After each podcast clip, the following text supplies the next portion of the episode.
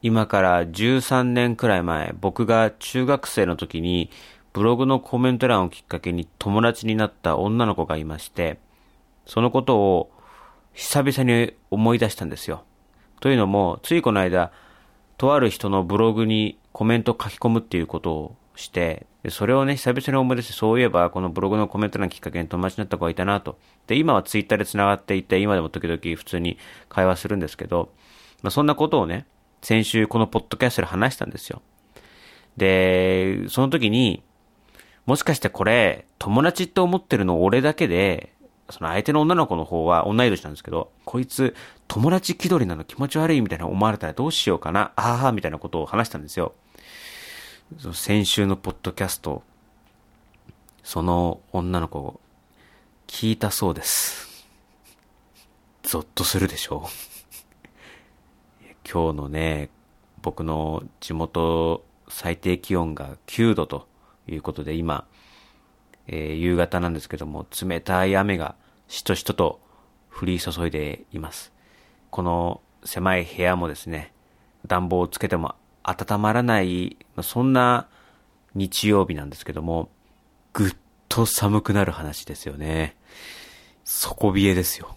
先週のこの僕の自意識過剰と自己嫌悪と、それにまみれた妄言ですよね。被害妄想みたいなもんですよ、もう9割。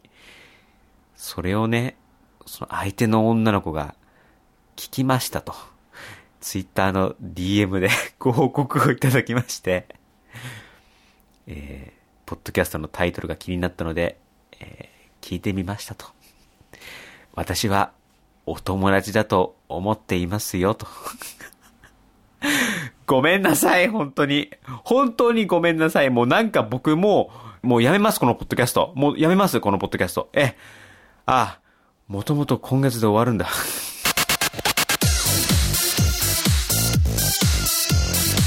改めまして、小玉です。よろしくお願いします。そうだ、もともとこのポッドキャスト今月で終わる予定だったんだ。ああ、じゃあ逆に、あの、これを口実にさ、もう少し悪口言っちゃってもいいよね。ダメだよ。ダメだよ、それは。ほら、結構さ、こう辞職して責任を取るみたいな方あるじゃないですか。だから、これ、もともとこのポッドキャスト今月でもう終わるんだから、なんかここで失言をしても、すいませんでした。この責任を取って、ポッドキャストを終了しますって言っちゃえば、あの、一石二鳥っていうか、あの、ただただ辞めるだけじゃなくて、どうせ辞めるんだったらなんかほら問題を起こして辞めた方が得、得じゃん？得じゃん？そういう風な感じでやっていこうかなと思いますので、よろしくお願いします。いやー、ごめんなさい、本当に。ありがとう、そして。優しいね。優しいですよ、本当に。どこの馬の骨ともわからないね。ヤストですよ。うん、こうやって今も、あの、交流を続けてくれてるっていうこと自体でも、ありがたいことですからね。ええ本当にね。えーまあ、気使ってくれたよね。絶対ね。いや、ほんとさ、こんなポッドキャストやってるとさ、もう、どんどんどんどんこう大切な人たちを失っていくんだろうなって。本当まあ、その覚悟では思ってやってるんですけども、まあ、少なくともね、あの、人から好かれることは多分ないですよ。ええだって、あの、自分のさ、チブをさらけ出すわけだから、好かれるってことは多分ないよね。うん。プロ、プラスのプロモーションにはならないとは思ってるんですけどもね。先週ですね、まあもう一個あったのが、えっ、と、僕のね、先々週、その、話した話、まあちょっと、今もコロナウイルスの話題で持ちきりですけども、まあその、なんていうの？例えば僕が気を使って手洗いうがよくしてますってことを言うと、その知り合いか、知り合いの人とかが、いや、そんなやりすぎじゃないの？みたいなことを言ってくるんですよ。それがね、に対して、まあ別に、そのね、ううがい手洗いっていうのは僕だけのためにやってるわけじゃなくて僕の身の回りにいる人たちのためにもなるんだよと。で自分のためだけじゃなくて人のためにでもあるんだからあのそんなこと言ってくれんじゃねえよこの野郎みたいなこと言ったんですよね。っていう話を30分したんですよ。でしたらなんかあのラジオネーム平井心さんが、えー先週のねその土星論ラジオ面白かったですってことを言ってきたわけですよねでそれに対して僕はちょっと引っかかったんですよあの、土星論ってつけるっていうのはこれどうなんだろうっていうね、その、ほ普通純粋に、例えばその児玉さんの話は本当にあの、心を打たれましたとかだったら、その、土星論とか言わないじゃないですか。その、あえて土星論ってつけるところに僕は引っかかったわけですよ。これは怪しいぞと。ね。これは裏、裏面白なんじゃねえのみたいなね。うん、なんかその表で笑ってんじゃなくて、裏でクスクス、その、うわ、こいつ言ってら、みたいなことで笑ってんじゃないのか、どうなんだと。で、平新さんどうなんだと。まあ、昔からね、メッセージをいただけるラジオリスナーの方ですので、これはもう真意を確かめないと、これはね、眠れないと。このままじゃ、こう、うやむやなままね、ポッドキャスト終わることもできないから、聞かせてくれと。その真意をって言ったら、えー、今週、メールをいただきました。ラジオネーム平井新さん。小玉さん、こんにちは。前回宿題と言われたバチバチ正論練習帳を表と裏どちらで楽しんでいたのかという件のお答えですが7割裏残りは表という感じでした理由はあえて伏せます、えー、というわけで、えー、僕は、えー、平井新さん嫌いです 僕は嫌いです僕はこういう人嫌いですはいえー、でもラジオ練習帳出禁ですね。えー、出禁です。ですから、来週、再来週配信する最終回で、えー、メールをもらっても読みません、もう。読みません。えー、ラジオネーム平新さん、えー、出禁です。ありがとうございました。本当にね、えー、僕はこういう人嫌いですからね、えー、もう読みませんね。なんでこう7割方裏ってどういうことなんですか、これは。いやいや、ちょっと裏、裏、裏笑いでしたかいや、これ、めっちゃ、不安。めっちゃ不安。なん、えー、裏だった？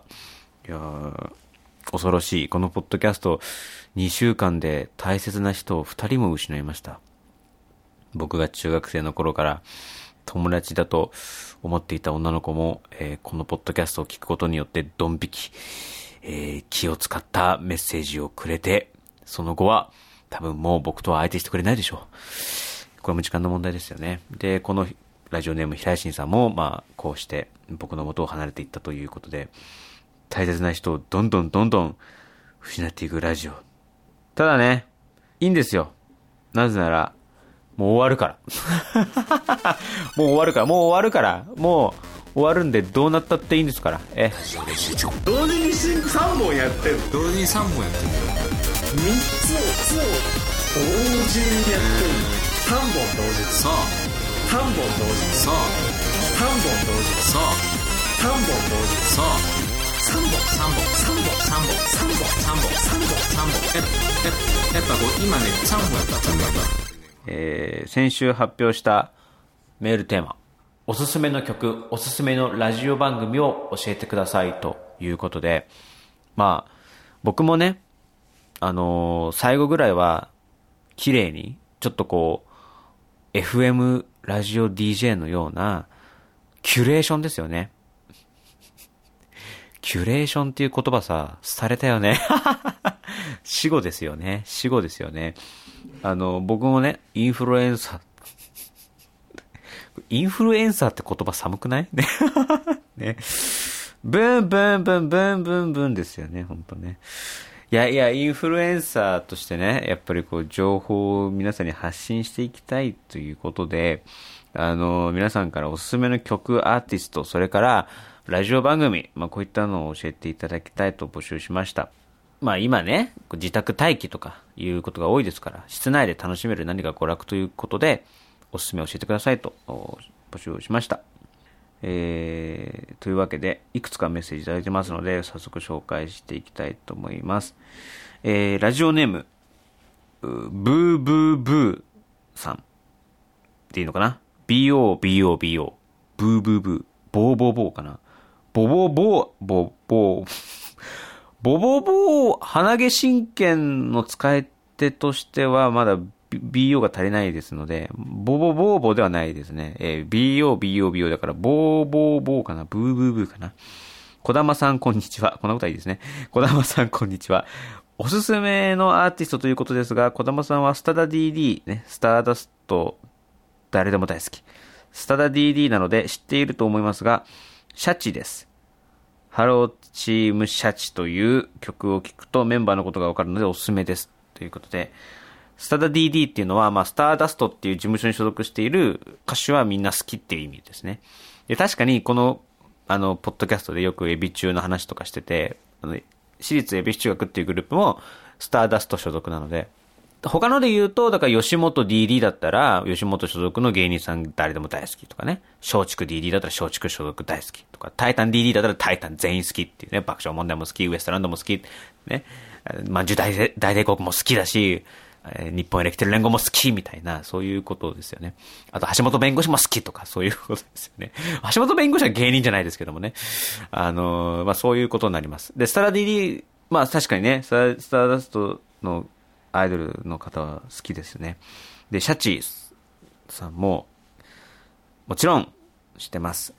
シャチの曲も好きです。シャチってあの、えっと、名古屋中部地方拠点にやっているスターダストのアイドルなんですよね。で、もともとチームシャチホコって言ったあの金のシャチホコをモチーフにした、そのなんかロゴだったり、あとね、そのグループ名だったんだが、改名してシャチっていう名前になって、で、今活動中なんですよね。あの、そうそうそう。先週の山里亮太の不毛な議論。で、あの、スピリッツ、今週の Q にあの人が答えたらっていうコーナーがあって、そのスピリッツの端末に載ってる作者コメントあるじゃないですか。で、そこに、えー迷子編集部からの質問が出て、それに対して、その漫画の作者の人たちが答えてるんですね。で、その Q に対して、Q、クエスチョンに対して、もしも、アントニオ猪木が答えたらとか、もしも、その、デヴィ夫人が答えたらとかね、もしも田中みな実さんが答えたらとか、そういう、あの、まあ、大喜利コーナーがあるんですけど、で、そこでいつもそのスピリッツのその紹介をするんですよ。今週号はこういう内容ですとかっていうの。で、山里さんは、その表紙がね、その時ね、あの、ちょうどこれ、シャチの、あの、大黒さんっていう方が表紙だ、単独表紙だったんですよ。それを、あのね、シャチってグループって、チームシャチって書いてシャチって読む読むんですよ。チームは読まないですよね。あの、フランス語で D は読みません、発音しませんみたいな、そういう感じのその、チームシャチと書いて、チームは発音せずにシャチって読ませるっていう、まあちょっと特殊なグループ名なんですけど、そしたらその山里さんはずっと、チームシャチ、チームシャチ、チームシャチ、チームシャチってずっと言ってたんで、それを聞いてて、ああ、やばい、山里さん間違えてると思って、なんかこれスターダストファンからなんかツッコミが入らなければいいなっていうふうに思ったんですけどね。正しくはシャチですね。えー、そうで、おすすめということで、もちろん僕も好きです。あの、最近で言うと、あの、ロックマンとコラボレーションしたんですよね。ロックマン。あの、億千万のロックマンですよね。で、だから、世代が絞られるんだよな。僕世代だったら、多分20代後半から30代前半は、多分億千万で覚えてると思うんですけど、ロックマンの、のとコラボレーションして、あの、ロケットクイーンっていう曲を出してるんですよ。それすごいかっこよくて、で、ダンスも、あの、ロックマンの、ちょっと衣装、ロックマンテイストの衣装と、あと、なんだ、あの、フック船長みたいなのあんじゃん？あの、なんだっけ、なんだっけあれ、なんていうのあれ？あの、メガ粒子砲みたいなやつ、あの、腕につけてるじゃん？あれをつけてダンスしてる。で曲自体すごいいいんですよ。そうそうそうそう。これ前話したっけ？あの、あれだよ。あの、本間、本間さんと、AK 本間さんと、えー、新藤春一さんが作ってるんですよ。これポルノグラフィティの紙タッグなんですけどね。そうそうそう。そういう曲があるんで、これはもうね、万人受けっていう言葉が、まあ、適してるかどうかわかりませんが、チームシャチ、じゃない、シャチ、シャチ。いや、今のは大和さんを再現しただけで僕が間違ったんですよ。シャチ。シャチのことを知らないという方もきっと楽しめる。普通にかっこいい。あの、アイドルだからとかじゃなくて、あの、本当に J-POP として、やっぱり、ポルノグラフィティの曲を作ってる人たちですから、はい。本当そこはもう間違いないっていう感じですね。それはロケットクイーンっていう曲は僕おすすめです。はい。ありがとうございます。続いて、まだありますよ。ラジオネーム、半熟丼さん。フジファブリックという話が出たのでメールしました。先週僕ね、フジファブリックの話ちょっとしましたね。えー、私もサブスク、サブスクリプションに入り始めてよく聞いているんです。夜明けのビートという曲がハマっています。CD を買おうかどうか考え中ですが、サブスクで間に合っているので難しいところです。確か、モテ期の主題歌だったかと思います。小玉さんは何の曲が好きですか？教えてください。ということで、先週あの、フジファブリックさんのライブがまあ中止になってしまって、その代わりに LINE ライブで、えーお三方が会議室で、えー生演奏で、えーライブをやったんですよね。その配信を僕見たんですけど、まあそのなんか、プロフェッショナルの方々って別にその楽器がどうこうとか、会場がどうこうとか、音響設備がどうこうとか、あの、配信媒体がどうとか、なんかそういうのはあんま関係なくて、LINE ライブだろうと、会議室だろうと、そのピアノがでっかいピアノじゃなくて、このキーボードじゃなくて、なんかちっちゃいなんか手持ちの、なんか、あのちょっと半分、おもちゃ半分電子楽器みたいな小さいコンパクトめのキーボードで演奏されていたりとか、またアコギで、とかね、まあ、そういった状況だったんですけど、それでも、やっぱプロフェッショナルの方って、一流の方って、そういうの関係なくて、すごい素敵な配信だったんですけど、えーそうですね、モテ期の主題歌ですね。この、半熟丼さんがお勧めしていただいている夜明けのビートって曲ね。そうそう、僕も好きです。僕が好きなのは、あの、星降る夜になったらっていう曲ですね。あとは、若者のすべて。若者のすべてはもう、土名曲というか、もう、なんだろう、代名詞の一曲みたいな感じになってると思いますけどね。フジファブリックは他の曲知らないけど、若者のすべては知ってるっていう方は多分、めちゃくちゃ多いと思います。これどっかで皆さん一回は聞いたことあるんじゃないかなと思います。本当に。もう定番ですよね。僕も、もしかしたら一番好きかもしれないし、若者のすべて。あと、エコーっていう曲ですね。E- ECHO エコーっていう曲が好きですね。うん。そうですね。エコーは、あのーまあね、フジファブリックさんは、あのー以前ね、あの志村さんというメンバーの方を亡くされて、で、山内さんという方に今、ボーカルがこう変わって、で、まあ、その喪失感というか、その、亡くしてしまったけど、こう、日常、日々はこう、続いていく、地球がこう、回っていくっていう、その、気持ちというか事実について歌われた曲で、あのすごいとてもいい曲なんですね。うん。で、あと、まあ、そう、エビ中とも関わりがあって、こう、エビ中にも楽曲提供されてるんですよ。お願いジーザスっていう曲を、あの、昔、まあ何年前かな？結構前ですけど、あの、提供されてるんですね。で、去年、そのエビ中が主催でミュージックフェスっていう、そのフェスを、フェスイベントをね、横浜の赤レンガ倉庫でやったんですけど、そこにフジファブリックさんが出演されて、えっ、と、何曲か、あの、披露されたんですけど、そこで、えーお願いジーザスっていうこの曲も、あの、披露されて、この曲も、こう、虚しさとか、やるせなさみたいなとこことを歌っている曲で、あの、山内さんが、えーまあ、エビ中のために思いを込めて歌いますと言って、この曲をセルフカバーしてくださったんですね。で、で、エビ中も、以前ね、2017年に松野さんという方が亡くなってしまって、で、そういう似た境遇に置かれた、似た立場に置かれた、まあ、グループ同士っていうことで、そこはちょっとこう、つながりが、やっぱあるじゃないですか。で、そこをやっぱ思って、あの気持ちをこう寄せてくれて、あの歌ってくださったっていうことで、あの、まあ、もう、お互いのファンだったら、まあそういう、こんな野暮なこと説明しなくても、まあお互いに、こう察する部分があって、なんかね、すごい、そのつながりいいなというふうに思いましたね。だから、そう、フジファブリックさんすごい好きですね。あの、エビ中の楽曲提供されてるってことを知って、それきっかけで聴き始めたという感じですね。若者のすべては昔から知ってたんですけど、うん、っていう感じです。で、多分ね、こ今日、今日ですね、今日かな？明日かな？えっ、と、今日だったかな ?3 月え8日日曜日明日かな？月曜日だったかな？あの、そのエビ中の、えの、YouTube で、あの、その時の模様が、あの、配信されるらしいんですよね。で、これ、フジファブリックさんのステージの映像が入ってるかどうかちょっと微妙、入ってないかな？入ってないのかな？もし入ってたら、すごい見てほしいんですけど、まあそういう、うつながりがあるということで、僕もお勧めしたいですね。はい。まああと最後、えー、まあ、一応、来てるには来てるんですけどね。あの、ラジオネーム平井心さんから。ただまあさっきあの、あの、出禁っていう宣告をしましたんで、これは、どうすかな。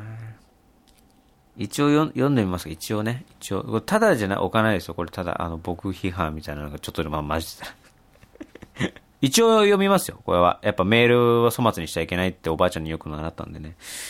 えーメールテーマの好きな曲ラジオですが、私は芸人さん個人制作のラジオを聞くことが多いです。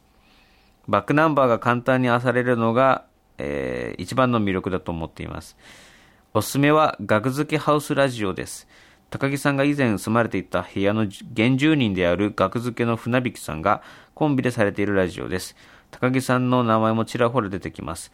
この間、芸人芸人芸人ボリューム2でもジャンクの宮崎さんが面白いと言って名前を挙げていました。最近は1回が1時間半程度とあり、かなり長いですが、ぜひどうぞ。小玉さんも個人制作のラジオで聞いているものはありますか？えー、僕への批判はないですね。えー、まあ、ギリセーフかな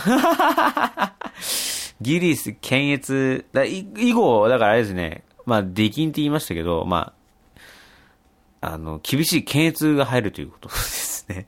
ええということだけちょっとお伝えしておこうと思いますね。ええこれね、ジャンクの宮崎さんっていうのは、これ、ジャンクの、えー、統括プロデューサーの宮崎さんっていうね、まあ、ジャンクって月からえ金曜日までやっていて、で、土曜日はジャンクサタデーということで、まあ、同じ時間帯、同じジャンクという名前冠してるんですけども、なんか管轄が違うらしくて、多分宮崎さんが仕切られているのは、おそらく月金のところだけ、伊集院さんからバナナマンさんまでのところをやっているプロデューサーの方ですね。でその宮崎さんが、あの、なんかあの、学付けさんのそのネットラジオを何回か聞いたっていうらしくて、それで学付けさんを、お前、もし次なんか、使ってみたい芸人さんいますかっていう質問に対して、えー学付けの二人を名前を挙げられていたということみたいですね。はい。えー、あ、そっか、原住人か、そっか、だから高木が引っ越したあの部屋にいるってことですね。あのーロフトで、えー、生臭いあの部屋に。よくね、高木がブツブツ文句言ってましたけど。あ、そっかそっか。そういうふうに今、船引さんがいるんですね。うん。はい。何か聞いている個人制作のラジオありますか？ということですけども、個人制作のラジオはないですね、今聞いってるのは。もう、一週間に録音してるラジオ番組が、なんかね、20番組ぐらいあって、もう無理なんですよね。もうパンパンというか、聞きたい、ちょっと時間がなくてっていうのが正直なところで。あの、昔は、あの、タイムマシン部っていう、えー、方し、でもその番組も終わってしまったので、今は、個人制作のラジオは聞いてないですね。はい。なんだろう、好きな番組とか、ま、なんか真似しちゃうというか、なんか よ、寄っちゃう癖があるので、なんかあんまりそういうのって聞かない方がいいのかなとか思っていうのもちょっとありますね。はい。ということでありがとうございました。以上、おすすめの曲、おすすめのアーティスト、おすすめのラジオ番組ということでした。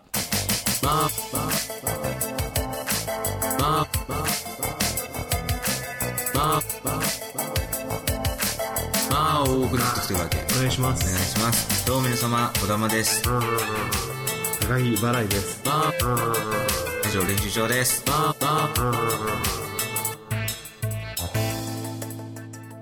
得るものもあれば失うものもあると。そんなことをね、ひしひしと感じながら。まあ、ただね、何かあっても番組終わりますから、もう逃げ、逃げちゃえば、逃げちゃえばいいんですよね。逃げちゃえばいいんで。はい。ということで僕もね、逃げたいと思います。というわけで、今週はこの辺です。メッセージね、たくさん送ってください。ホームページに、えーメールフォームがありますので、えーどんどん送って最後、最後ですから、ね、最後なので、あの、どんどん送ってください。よろしくお願いします。それでは皆さん、さようなら。